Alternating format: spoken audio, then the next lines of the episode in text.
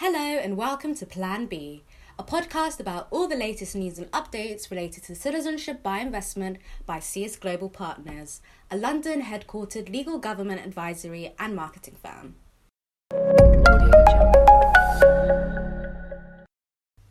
My name is Aisha Mohammed, and I'm your host. In our last episode, we had an expert from our Russia team discuss the changing CBI market in Russia. If you haven't listened to it yet, make sure you subscribe to our podcast on Spotify or iTunes to stay up to date with the latest in CBI. You can also find all of our previous episodes on our website at www.csglobalpartners.com and under the resources section. On today's episode, we have Yasmin Abu Zuhar from our London office's legal team joining us. Yasmin will provide us with insight about how an applicant can decide between the CBI programs offered by two of the world's most renowned CBI destinations, Dominica and St. Kitts and Nevis. Hi, Yasmin. It's great to have you. How are you doing? Hi, Aisha. Thank you for having me. I'm well. Great. So let's get started. So, before we delve into the questions, can you tell us a little bit about the options for CBI available in these two Caribbean nations? Well, in Dominica, an applicant can choose between a contribution to the government or the purchase of real estate. A single applicant, for example, would need to either make a US $100,000 contribution or a US $200,000 investment in real estate. For the latter, government fees would also apply.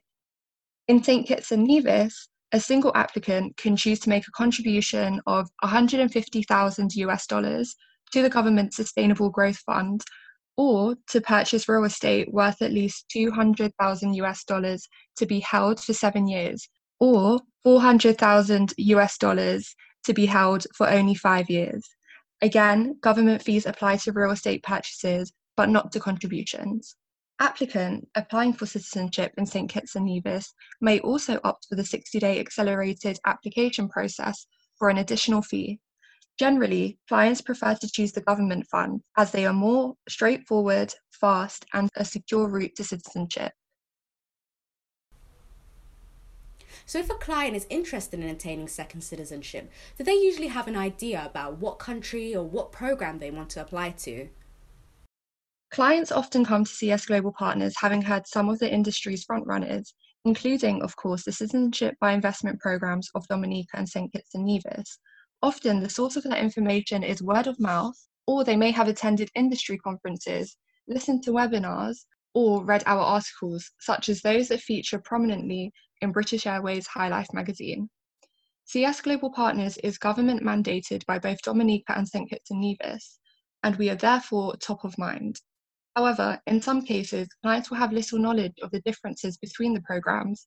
This is where it becomes even more important to educate the prospective clients particularly by assessing their individual needs and family structure.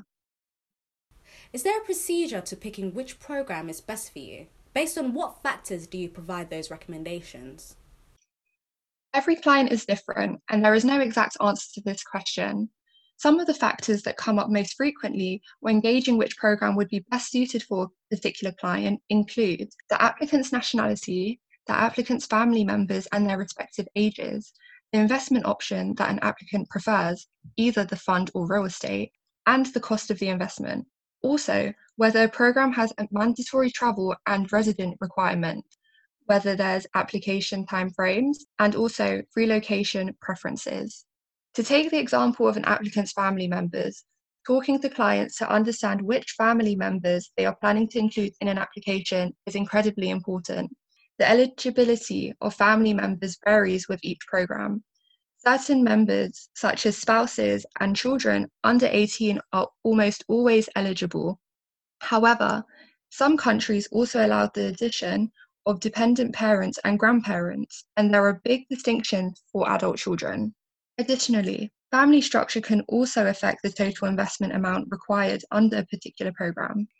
An applicant's family structure is therefore an important consideration when choosing a program, and we work with clients to guarantee that they find the most affordable option for them while ensuring that no family member gets left behind.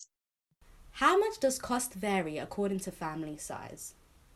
To take the example of Dominica and St. Kitts and Nevis, under the fund option, St. Kitts and Nevis Citizenship by Investment Programme favours larger family structures whereas Dominica's program is generally more appealing to single applicants.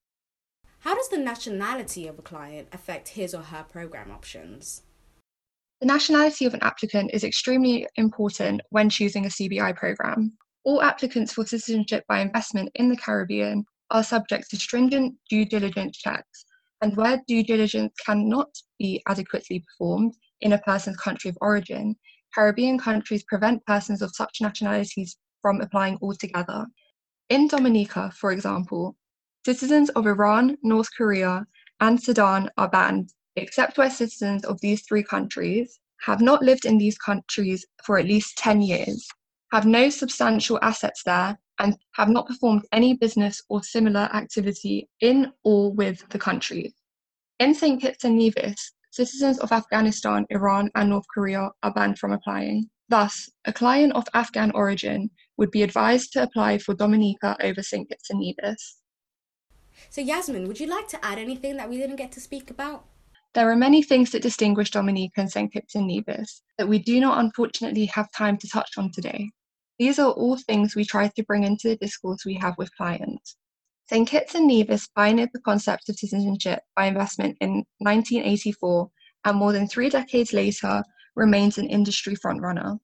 It has fine tuned its CBI program and now holds itself the highest standards of due diligence setting the St. Kitts and Nevis Citizenship by Investment Programme as the platinum standard against which every other CBI programme is benchmarked.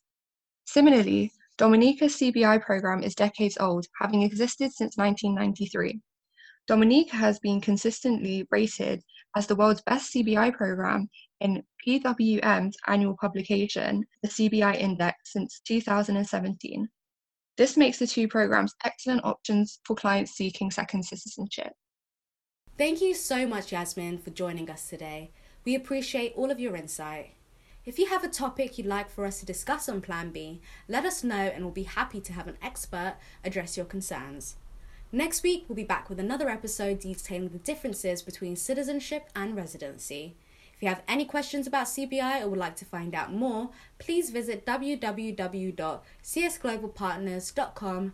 Thank you for listening and stay safe.